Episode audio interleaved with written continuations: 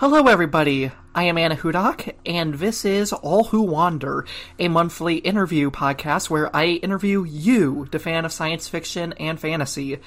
If you are interested in being interviewed for the series, hit me up on social media. All my socials are right in the show notes or YouTube description or Rumble description, however you're watching or listening to this. And also, because I had done a very bad job at letting people know beforehand um, in previous podcasts and articles. If you were interested, if you want to follow all my podcasts and you don't want to have to keep going to the Substack uh, blog article to listen to it, we are on whatever podcast app you enjoy under Red Culture Entertainment. Everything is under that, Red Culture Entertainment. I'll try to le- leave a link to uh, Spotify or Apple Podcasts or whatever so you all have have an idea of what to look for. And final thing before we uh, talk to our guests here, um, we do have a Ko-fi. Uh, you can commission a review on Ko-fi. We are currently trying to help fundraise to get a new laptop to replace this dying computer. If you want to help pitch in with that, or we also have a store where if you don't want to pay for the um, a monthly subscription to get my exclusive articles, you can pay a one-time fee to get all of them. One dollar per article. So uh, check that out if you're interested. That's something I've not shilled much for, and I probably need to shill a bit more for. Anyway, let us actually dive into this month's uh, interview. So, we have an interesting guest, and uh, I think you'll see why pretty quick. So, guest, um, if you would like to let us all know who you are. Uh, my name is uh, James.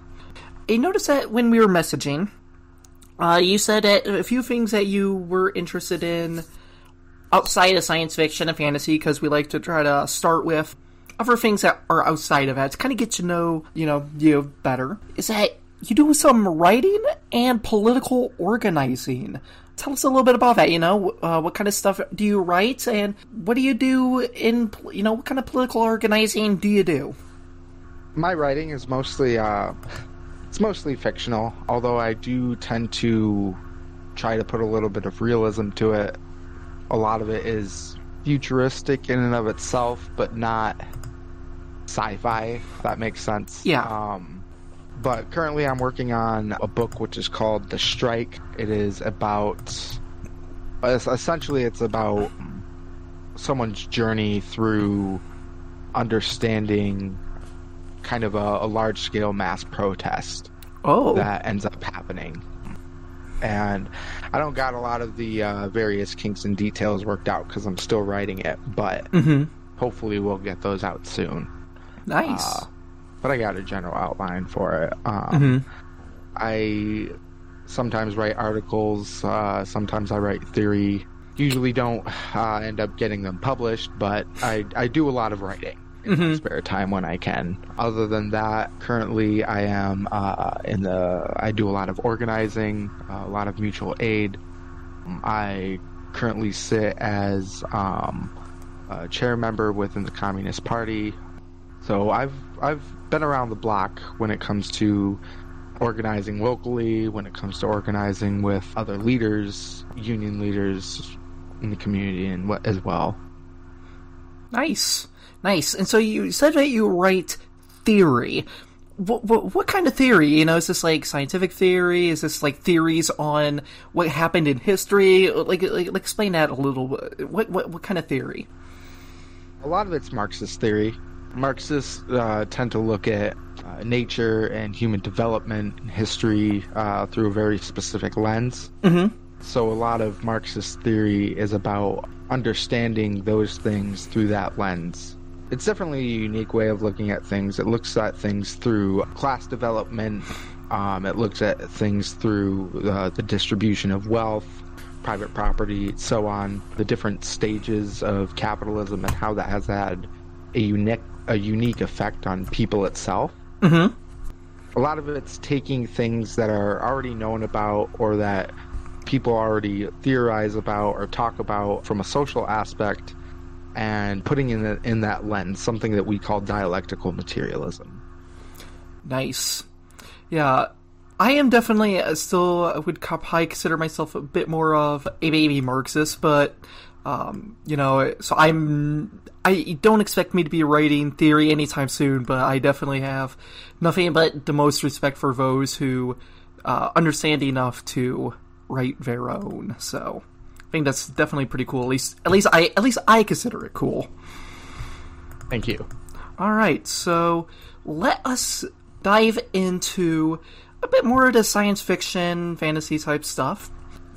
You say here, er, okay, let me bring up the actual quotes that might be helpful a bit. So you talk about that you play a lot of video games. What are some video games that you are that you, that you play? What are some of your favorites? Well, when I say a lot, I would say I play a lot of the same kind of games. Mm. Uh, I'm not very prolific when it comes to playing different games. I'm very involved in the lore of different games, so it has to have a strong, it has to have a, strong plot that leads into kind of like a universe of speculation. Mm. Um, so a lot of the games I'm interested in are uh, I have Assassin's Creed. I have pretty much all those games except for the first couple of them. Oh wow! I have a couple of the Far Cry games; those are pretty good. I play a lot of Fallout. Currently, I've been playing Fallout 76, so I've been on a kick with that. I uh, kind of rediscovered it after tended to get better after its release a couple of years ago. Yeah, its uh, release was, to put it lightly, a bit of a shit show from what I remember. I didn't play Yeah. it myself, but I saw the videos. Yeah, so uh, a lot of it was uh, essentially, I think, as as a lot of these companies tend to do nowadays. Uh, originally, it was essentially a way to be like, "Hey, we're not ready for Fallout Five, so here is this online version of Fallout that you can play." And like a lot of those games, you have a launch, but then you have to work out all the kinks. You have to wait until these companies get different complaints about what. Yep. Um, but so so its release wasn't a lot to be desired. I think I played uh, a decent amount, probably up until I know I completed like the main quest line. hmm But other than that, I didn't really put much more effort into it. Yeah. Um, and then I think after about a year, I started playing it again. And it was a little bit better. I it, it had NPCs in it, for instance, which Mhm. it didn't have. Yeah. um, on its launch. Todd Howard famously saying that there weren't going to be any non-playable characters in there. Yeah, it will. And the I mean the reason why they did that is because everybody was just so frustrated with the ones that they did in Fallout 4 that everybody said that they didn't care if they had them in the next game. So they were just like, "Well, we're not going to put them in the next game." And that was just a mistake because I think what I think what really people wanted is they wanted NPCs that had character depth rather than just giving you quest lines and rewards. Yeah. Like uh, kind of like I, in a lot of the older Fallout games, Mhm. uh, NPCs played a lot more of a pivotal role. Speaking to one could, you know, depending on how you you conversate with one, could change dialogue for whole different parts of the game. Um, but a lot of people correctly interpreted Fallout 4's uh, kind of dialogue as pretty lazy, um, which caused them to say, "Well, we're just not going to do that in this uh, in this online game." And then they realized how much of a mistake that was. So then they uh, they I would assume they probably got a decent development crew and had people start making stories. And now what they're doing is they have these these different seasons that they call them. Mhm. Uh, and after different, I think it's like every month or every two months or something like that, they have these seasons. And there's different like storylines and quests that comes with them, and there's different events that you can partake in but they all give you like different prizes but they're all like different storylines and stuff like that like there was there was one where you interacted with like aliens and stuff like that um, this most recent one you go into pittsburgh uh, Mm. which is called the pit and you have to battle this faction of raiders that's like all united Uh-huh. and is trying to take out this other faction called of called the Union. Mm. Um, so there's there's a lot of there's a lot of good references in there, especially if you are on the left end of the spectrum. Oh. Um, Fallout 76 takes place in Appalachia, Okay. uh, which also has a huge uh, working class history. mm-hmm. You can traverse Blair, which is where the Battle of Blair Mountain happens. Can, can you tell the audience what the hap- what what the Battle of Blair Mountain is? Because I'm pretty sure a lot of people probably never even heard of it. Yeah, uh, yeah, that that would be a fair assessment. So the Battle of Blair Mountain, I believe it happened in 1921, Mm-hmm. and it, it's going to be a little bit of background here. Um, but essentially, uh, West Virginia is very ubiquitous for its coal mining. So, coal mining, obviously, a very dangerous profession. Obviously, uh, not something that you can take lightly. Many, many of the immigrants, for instance, that came to the United States were often just shipped to these mines to die.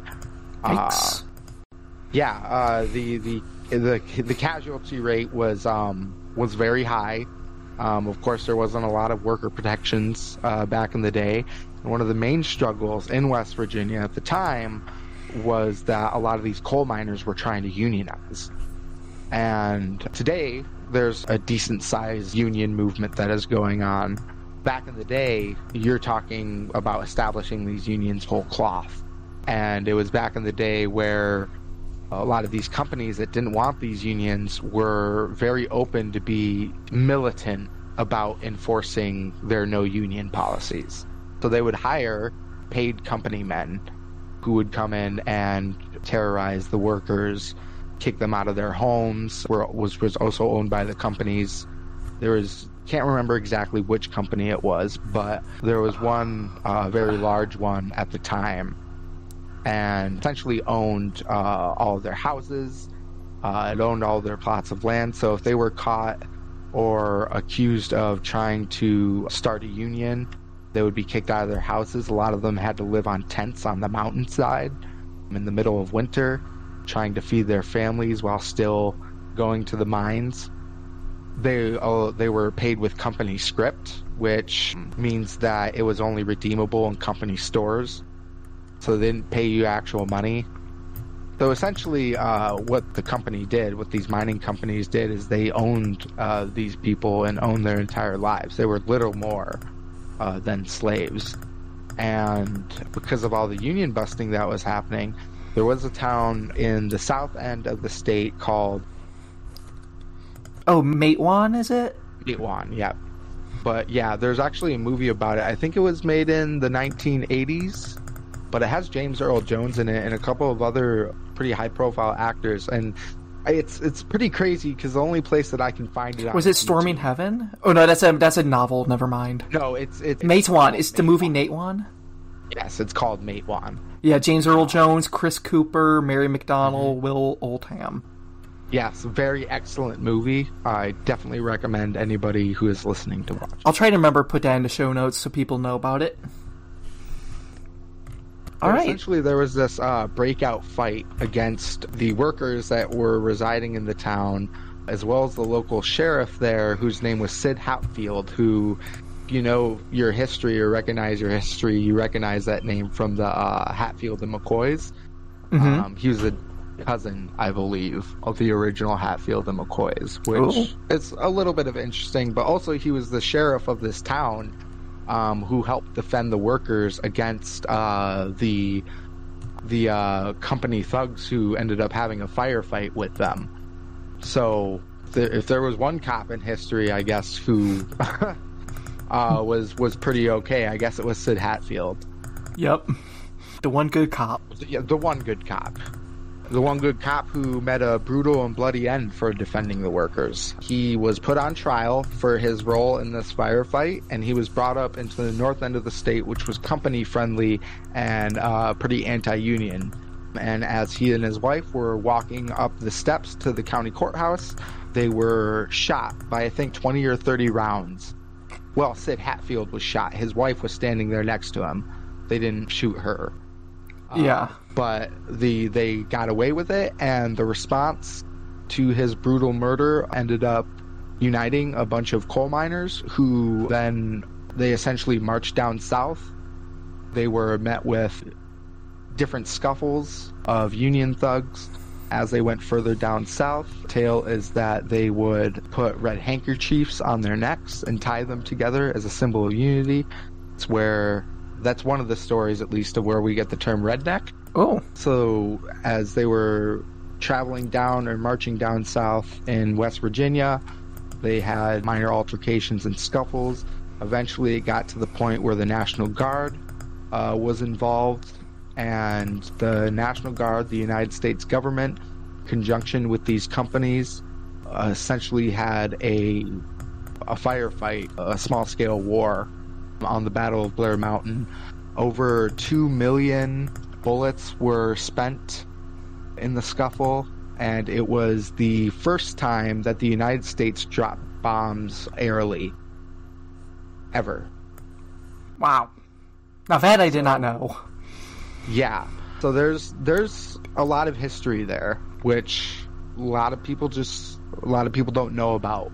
I am not an expert on the Battle of Blair Mountain, so I would definitely encourage anybody to look more up about it. But the story only gets crazier.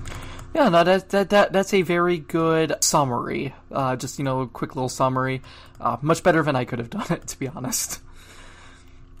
Um, anyway, so you're talking about Appalachia and Fallout Yes, 76, and So, um, yeah, a lot of the a lot of the background information that you get about the area and the things that were happening. Because what's unique about Fallout 76 compared to the other Fallout's is that it takes place about 25 years after the bombs drop, and uh, I guess for those who are unfamiliar with like Fallout lore or history, it kind of has a skewed alternate timeline to ours that's essentially the same and uh, what happens is the world gets ravaged in a essentially nuclear fallout um, in the year 2077. So this takes place roughly 25 years after after that, which is a little bit different from the like 200 year like span that we're used to.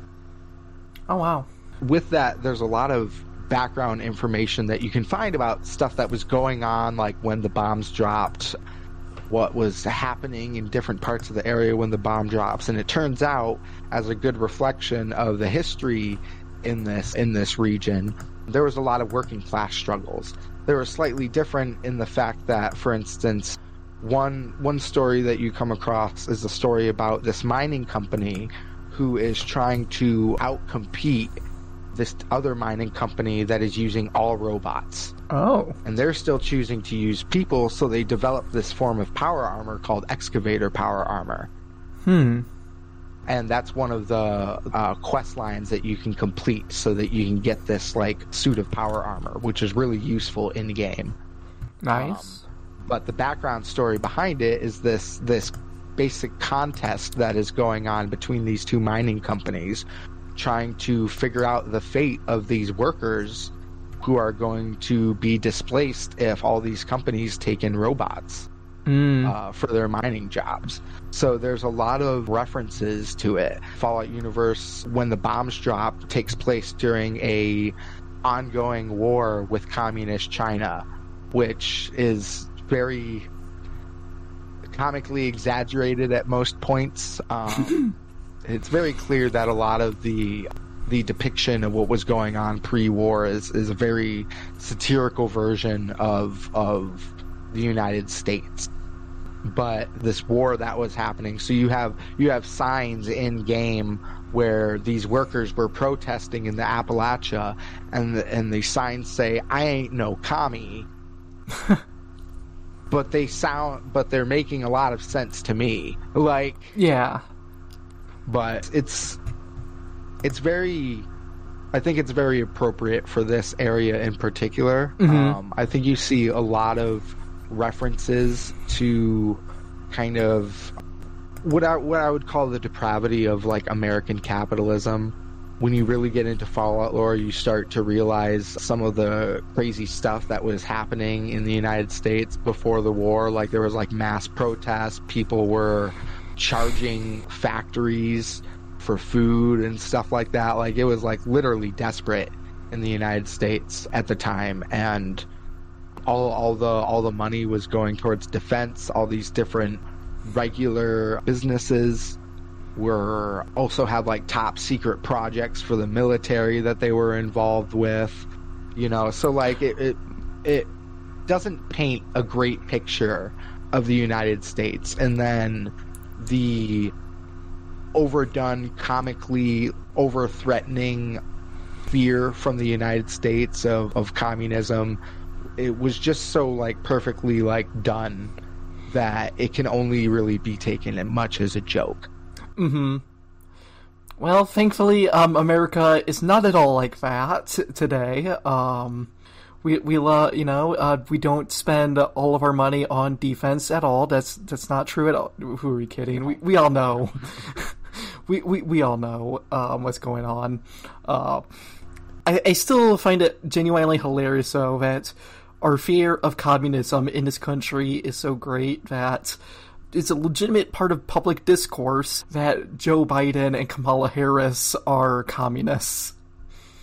You know, and yeah, that, it's it's um it's a strange world to live in because I I mean I've I've mentioned I'm a communist. I specifically of of the Marxist Leninist variety.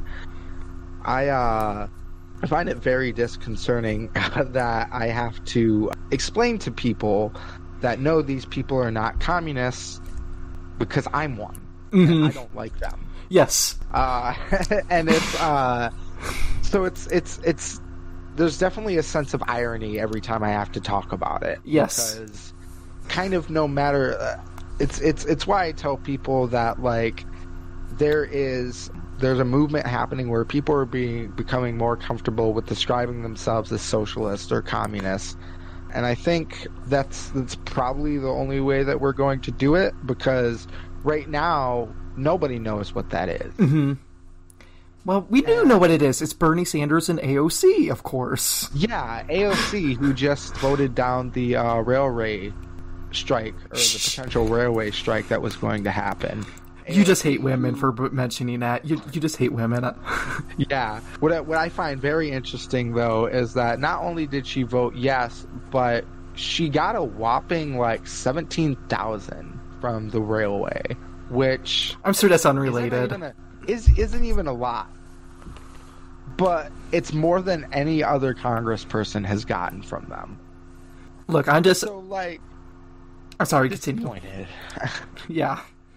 No, uh, you know, like I I've not been like I don't want to get too much into real world politics. I mean, outside if you know, I, like I don't want to go fully off on that the rabbit trail, but yeah, I will say this. You know, um, look, like I was I never believed that AOC was a socialist or anything, but it's definitely been disappointing to see just how far in the tank she's been willing to go for capital in this country. I think I think the most thing that's uh, disappointing about it is that it's definitely something that you can guess that was going to happen. Like most most inner circles between leftist circles, a lot of them have been criticizing AOC from the very beginning, and they have said quite blatantly, "She's going to turn. She's going to turn." And even though you know that it's likely going to happen, it's still disappointing. hmm Just like how we all kind of saw this fascist movement in America rise up, that the conservatives were going to turn their eyes on going after queer people again, after they realized that the immigrant thing wasn't going to last forever, and for turning their eyes onto the disabled people. And you were going to start seeing all these companies start really going after workers now that they realize that they have some power after COVID. And you're still disappointed after seeing all this, despite knowing this is all going to happen. Yeah, it, it's it's a like living through history moment, right? Where you see something and you're you can watch it happen. Yep. Um, I think as Marxists, even even a lot of leftists who are kind of in the beginning stages of looking into this kind of stuff, um, a lot of them have the same sense of feeling that um, there is no real going back. Um, we have to kind of fight for a world that we need right now yep. And that's going to it's it's going to require organizing with people. It's going to require at least a modicum of unity, especially between leftists who I know share a lot of differing ideas. No. But yeah, who would have thought? But I, I, I think it's definitely important that we start to organize uh, with each other and allow each other to have the space that we need to while pushing forward. So what you're saying is that you got to get off the couch, maybe go outside and meet some people, and Maybe- and put aside petty more. grievances. I don't know, man. Uh, That seems a bit. That seems like a bit too much. Join an org, read some theory. Best way to do it is to do it with other people. Point blank. It. I struggled with reading theory uh, for a while until I started doing it with other people. That's the best way to do it. I think. I think. I think we've all been there. Yeah. They uh, they don't make it easy to read either uh, time, so it's um it's it's it's definitely a challenge. And but that is that is my advice. If you want to stop all this, requires getting organized. I. You know. I think that's a pretty solid advice. But I think we. We've been we've been recording for about a little over half an hour now. So now, so I think we should probably get moving along to what what the main thing that you messaged me over, and that's Star Wars. So, can you before we even get into what you messaged me about Star Wars?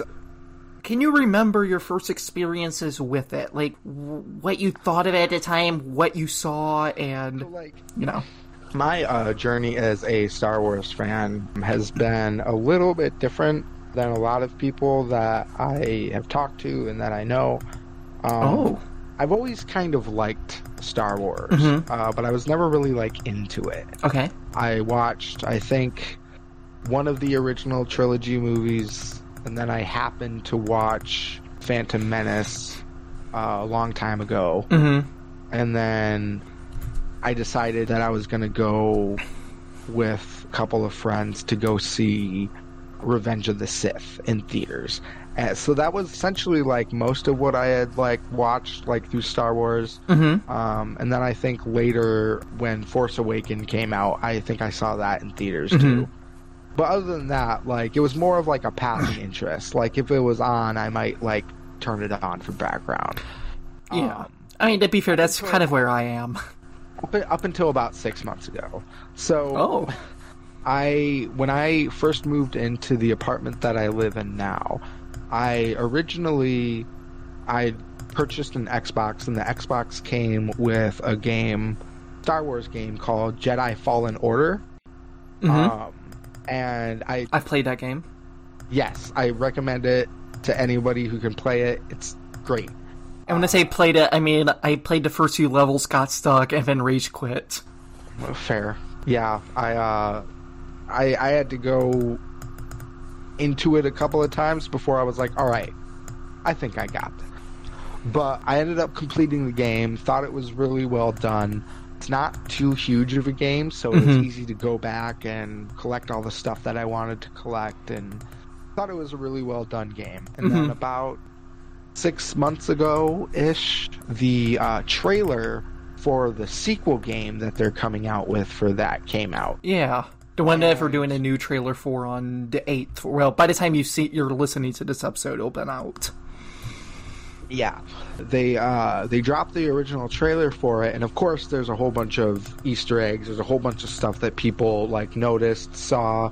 A lot of people are theorizing that the opening scene of that trailer, where you see the uh, spaceship Mm-hmm. that you're in um, touching down on this planet, a lot of people say it looks like Tatooine, so that could open up a whole lot of interesting stuff. Since Obi Wan Kenobi is it would be would have been stationed there at the time. Mm-hmm. Um, it's supposed to take place about five years after the original game, Mhm. which means that the the timeline for the sequel game, which is called uh, Survival Yeah. or Survival or Survivor, I'm sorry. So the sequel game is going to take place roughly around the same time as the Obi Wan Kenobi series. Nice. So, So- we're tying it all together. Yeah, it's it's pretty interesting because before Disney's purchase of Lucasfilm. films and Star Wars, essentially what it was. I don't know if you know like kind of what the tier system was for what was considered canon. No. Essentially, it, it was very multi-leveled.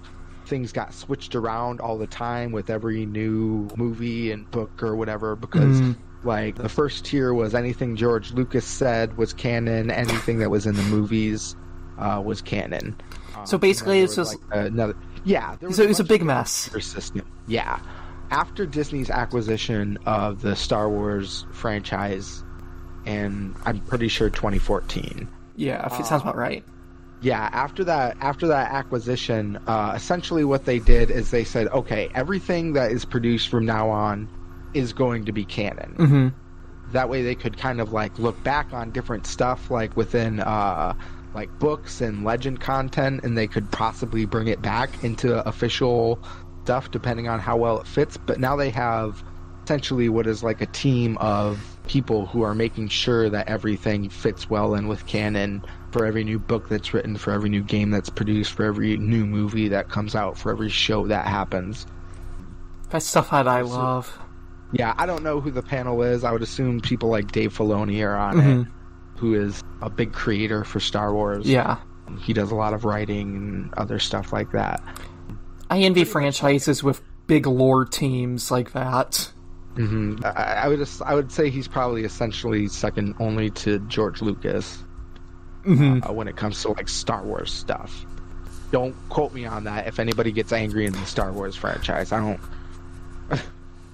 You're not. You're not. You're. You're not like a total expert. D- Dave Filoni better not come for me. All I'm saying. You heard that, Dave Filoni? Um, it's not me. Him. Maybe he can. Maybe I can convince him to like play a part in a, a show or something. Hey, there you go. There you go. He maybe slides into your DMs. Yeah, but yeah. So I got I got really um I got really interested in Star Wars pretty much from that point on because I was like, well, I got to know all this stuff, right? Mhm. Like, so I replayed the game. I paid a lot of attention to the specific lore within the game, Yeah. which takes place about five years after the Purge. Mhm. Um, so it's this essentially this Jedi or in training this Padawan who escaped uh, the Purge Yeah. ended up on oh god the, the name of the planet is skipping me right now but he ended Yeah. up I don't know planet, either. and uh, he uh, ends up getting tasked with going and finding this holocron uh, full of the names of like force sensitive children around the galaxy to try to start the Jedi Order. Mhm. and um it's, it's it's a pretty good storyline. It's a good it's a good game to play. And I just replayed it probably a couple of times and then really focused on like the story aspect of it. And then from there I just got more into stuff. So then I started rewatching all the movies then I rewatched all the movies and I was like well I guess I got to watch Clone Wars now and then I watched Clone Wars and I was like well I guess I got to watch Rebels now so I watched Rebels so Wow. You really went all in. yeah, I, I got caught up on pretty much everything, and Andor just finished. So I was about to ask about Andor. Of it. Andor is amazing. Um, I know I know a lot of people who have been saying recently uh, that Andor is very refreshing as a Star Wars story because there's not a lot of like there's not a lot of like fanciful like there's no lightsabers Yes. there's no Jedi there's Mhm. no like nothing like that it's a, a story of a rebellion it's the story of like a specific person within this rebellion who's going to be pivotal within it Yes. and have you seen any of it Yes, I I actually watched it as it was coming out with my parents. Um, saw it every week. Loved it. It is easily my favorite thing of Star Wars. Now, to be fair, I'm not a huge Star Wars fan, but it is fantastic. finale brought me to tears Oh, oh, it's so beautiful. very well done i think I expected the Empire to shut down that hologram long before they did. yes uh, that was um that that whole hologram like scene was perfect too Yes. Um, I think one of my favorite quotes in there was is when she says, uh, "The Empire thrives in darkness. hmm It is never more powerful than when we sleep." And it's just Yes. it's it's very appropriate, I think, all around. hmm So so I think it was they did a very good job on Andor, and I know a lot of people who are uniquely excited about Andor as a series. Yeah. I think we haven't really seen a lot of the backstory behind what made the rebellion the rebellion, Mm-hmm. and except like within like rebels, but that really kind of followed like you know like the more traditional kind of- route, yeah, and versus this, which is this is kind of the more realistic side. yeah boots on the ground. Yes. you would say. The people who really had a lot to lose, who really had to get dirty, and couldn't just, yeah, didn't have like powers to save him.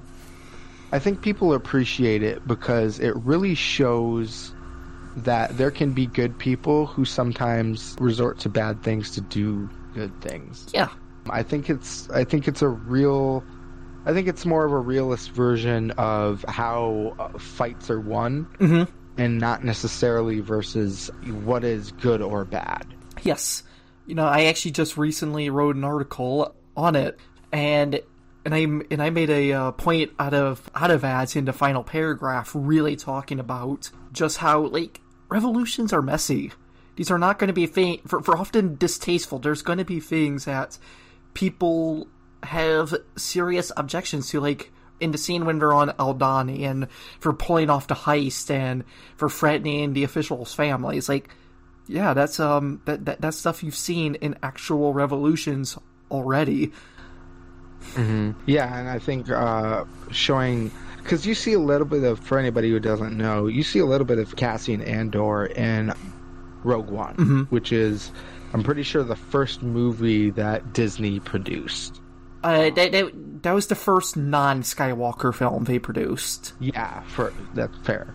But it was so Rogue One is a story about how essentially they get the plans for the Death Star, and he plays a pretty pivotal role at the end of that. And that's pretty much what the like the last you see of him until the series comes out, which gets more in depth with him as a character. And when people first heard about it, I know that there was a lot of I would say assuming uh, of what it was going to be, um, Mhm. but I don't think a lot of people quite got it right. Um, Yeah. I think I think a lot of people assumed that it was just faceless, you know, corporate. Let's take this character who died in this, you know, one show and you know, let's uh let's make a whole background story about him. Yes. But I think somebody on that writing team is a Marxist. like I, I uh, Oh, I I'd be stunned if we're not that, or they ha- have a lot better understanding than you would expect. yeah, like w- when I watch when I watch Andor, I think I like start thinking of like back to like reading Lenin, Mhm. like stuff like what is to be done, like place special attention to, you know, what do you do to organize people? What are Mhm. people motivated by? Yep. you know what are what are the contradictions that people are facing Mhm. that motivate them to actually de- defend themselves and others Yep. so i think it i think it brings up a lot of those questions hmm i think one of the biggest faults of star wars really is it's there's not really like a big secret that for instance uh the the original uh, rebel alliance as it was made back in during the original movies it's not really a secret that george lucas modeled them after the viet cong which really only uh, kind of points to a similarity between the empire and the united states Don't let Jeremy from the Quartering know this. I'm sorry. Continue. yeah there was a lot of there was a very distinct you know like hey like look at this like rebel like alliance like this is a kind of guerrilla style like you know resistance movement Mhm. um, and i would say one of the biggest faults of the star wars franchise and i'm hoping they even explore this a little bit more in the next season of andor but one of the biggest faults that they have is that there really is no I guess, ideology behind the resistance, except to be anti-empire. Yes. But while they touch on things like oppression and stuff like that, they don't really explain the ins and outs of what is being oppressed, who is being oppressed, and for why. Yes. And I, I think that is that is eventually going to be something that is needed to continue on with the Star Wars series because now that we've kind of wrapped up like the Skywalker saga, right? Yes. Um, there's going to need to be other cohesive things that really bring the story together, and I th- I think one of those is going to be in a, a real introspection into the ideologies of what is the ideology of the empire. We see that a little bit, a, a lot more evident when it comes to what the empire is doing because the empire is very obvious about it. ob- Like right, but for instance, in Andor, you have how what was that character's name? Dedra? He Or he Syril. was the- no, he was the one who um made the uh, manifesto. Oh, Nemik. Yeah, Nemik. Nemik did. You, you you had Nemik's manifesto, which was was pretty close to when you when you hear the read back on it from uh, the the final episode. It's, it's it's pretty close in terms of of kind of what you're looking for for an ideology, but it still kind of ignores you know basic points. Again, it talks a lot about being oppressed, but it doesn't talk about why it's oppressive or where it comes from.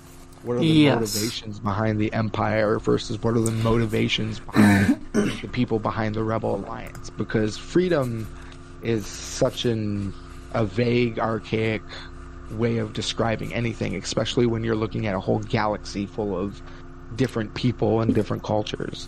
Yes. You know, and I think that we're, you know, not to get uh, too current day politics with it, but I mean, you're kind of seeing that debate right now, you know, people, what is freedom? You know, like, what, what does quote unquote freedom of speech mean? Because it is such a nebulous concept. That was definitely one of my problems um, with the show, and I'm actually kind of working on a um, more of a long-term project on um, my blog about um, science fiction and fascism. And one of my big things I'm definitely going to try to make a big point out of is how a lot of these science fiction books and movies and TV shows and video games and all that stuff, they talk a lot about freedom, but what freedom from what? You know, like where does this oppression come from that for fighting that they claim to be against, and what freedom are they really fighting for? It, it's never something explained, and something that I feel like science fiction needs as a genre really needs to get a lot better about. Yeah, and I think I think a lot of that is is largely a reflection of how society is outside of these science fiction settings. I think most people only have the vaguest concept of what freedom is, and a lot of them don't care to define it further. Yep. There is, you know, and there cause there's all sorts of like kind of freedoms. Like, what are we talking? Are we talking about freedom from oppression? Are we talking about like free market ideology? Because those are definitely two different types of freedoms Yep. that do the opposite things for opposite people. So a lot of what people's concept of freedom is is like this vague notion of you can do what you want. Um, Uh, the libertarian really- definition. Yeah, it's it's freedom to, not freedom from, Yes. or freedom for, hmm which is quite different of of a, I guess, like even even a moralistic standpoint Yes. uh, sometimes. So it's freedom is a nebulous concept for most people, and a lot of what I find fascinating, for instance, especially about things like Star Wars, is the propensity for conservatives, especially, to um, be surprised when they see something that doesn't match their political ideology, hmm and then claiming that it got political, all of a sudden. which is incredibly egregious to me because Star Wars has always been political. Yes. There's not a single point in its history where it hasn't been distinctly political. Even more so when they came out with the prequel series and then Clone Wars. yes. If you've watched Clone Wars, half of Clone Wars is about trade disputes, banking disputes, how different people are affected uh, economically in different places of the galaxy. Like ha- literally half the series is about uh, these different stories inside, you know, stories about the main characters. Yeah. And so, like, to to say that Star Wars has never been political and only claim that it's political when you can see clear, I guess, analogies to the present day is just very. I, I, find it very small minded. Yes. Even even you, I mean you'll see the same thing with all sorts. Even crazily enough, people p- people will say that Star Trek was never political. Oh my gosh, it's raising so crazy. Like, J- J- like the actual actor of Kirk, William Shatner, thinks that the original series was not political, and it's just like, dude, you were acting it. You were the star. How do you not see this? I, I mean, the man must have had like conversations with Gene Roddenberry. Well, he claims he did. Like, yeah, I mean, Gene Roddenberry was very open about the fact that the Federation is communist. Like, he Yes. wasn't like making any like, Like- you know, Majel Barrett herself said that Gene Roddenberry was a Maoist. which is a crazy concept for me. you know and so it's just like like the guy was all about like using it as like a you know a very thinly shielded conversion tool for communism like it was very thinly shielded Yeah. There is uh there's scenes where people like quote Marx and it's like fantastic. yeah deep space nine especially Yeah. But yeah, like people people have this like weird sense of oh, because I wasn't capable of interpreting these things back then means that they didn't exist. mm-hmm. but no, the it's always existed. All these things that we've talked about have always had political bents to them. yes Whether it's whether it's Star Wars or whether it's Fallout. yes They've all had political ties to them that deepen around their world because if you want to make something realistic in any form of fiction, you have to have some sort of like political understanding of Mhm. how these things work. And, you know, otherwise it's just fantasy. next you'll be telling me that franchises such as the witcher and bioshock are political and i just can't have that No, no, not at all. Thank, thank God, The Witcher has nothing to do with um, uh, with politics. I can just continue to enjoy Henry Cavill um, looking hot and that being it. That I love that video games are just a great microcosm of everything that is wrong with capitalism. um, because you can just see it pretty clearly. Yeah, the the transition from how games are developed, the speed at which they're produced, Mm-hmm. the amount of detail that goes into them, the Yeah. amount of reliance on CGI that they have now. Like it's Yep. it's you can you can see every reason that capitalism is bad within the small like gaming world. Yes. That is it's, Yes. it's pretty crazy. Yeah, you know, and I, I are are you aware of Stephanie Sterling? No, I'm not. Okay, so Stephanie Sterling is okay. If you want to look her, uh, look them up. Sorry, um, on YouTube, you'll have to look under her dead name, um, Jim Sterling.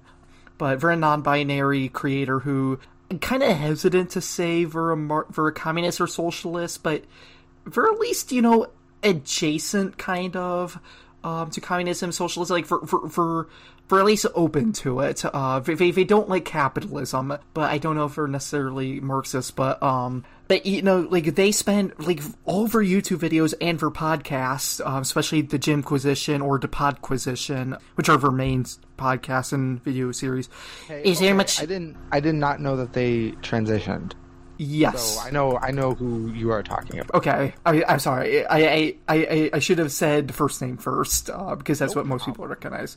Uh, but yeah, you know, and they spend almost all of our videos are devo- and pi- podcasts are devoted to showing how the video game industry is the perfect representation of capitalism as a whole. Uh, you know, like how capitalism is best can best be understood looking through uh, the games industry. Yeah, one hundred percent. And so, it, it, that, so if if anyone is out there interested in kind of understanding what, like what um, James or I are talking about, that's a great place to start. I'll try to leave links into show notes, but um, they they they do a brilliant job at breaking it down, like to the point it's actually kind of depressing, and I actually sometimes have to go months on end without listening to them because it's just like I can't enjoy any games anymore. Anyway, before we kind of get start winding things down, was there any more points on Star Wars you wanted to bring up before we wind us down? The only other point that I really wanted to make is one of one of the things that is kind of a almost a hidden gem, especially if you're you're a Marxist or a leftist of any sort, that has always caught my interest. That's not really in the, I guess, conversation when it comes to what Star Wars is politically, and that's the role of the Jedi. Um, I think what's uh, interesting for my last point that I guess I'll make. Mm-hmm. I think it's interesting that the rise and fall and history of the Jedi is very indicative of the role that liberals tend to play within society. And that is their typical role of kind of accepting or at least being blind to the growth of fascism right in front of you. Mm-hmm. The the ultimate fall of the Jedi was not the fact that necessarily somebody betrayed them all or they got caught up. It's that they were too unwilling to look past their own comfort Mm-hmm. and their own rules Yep.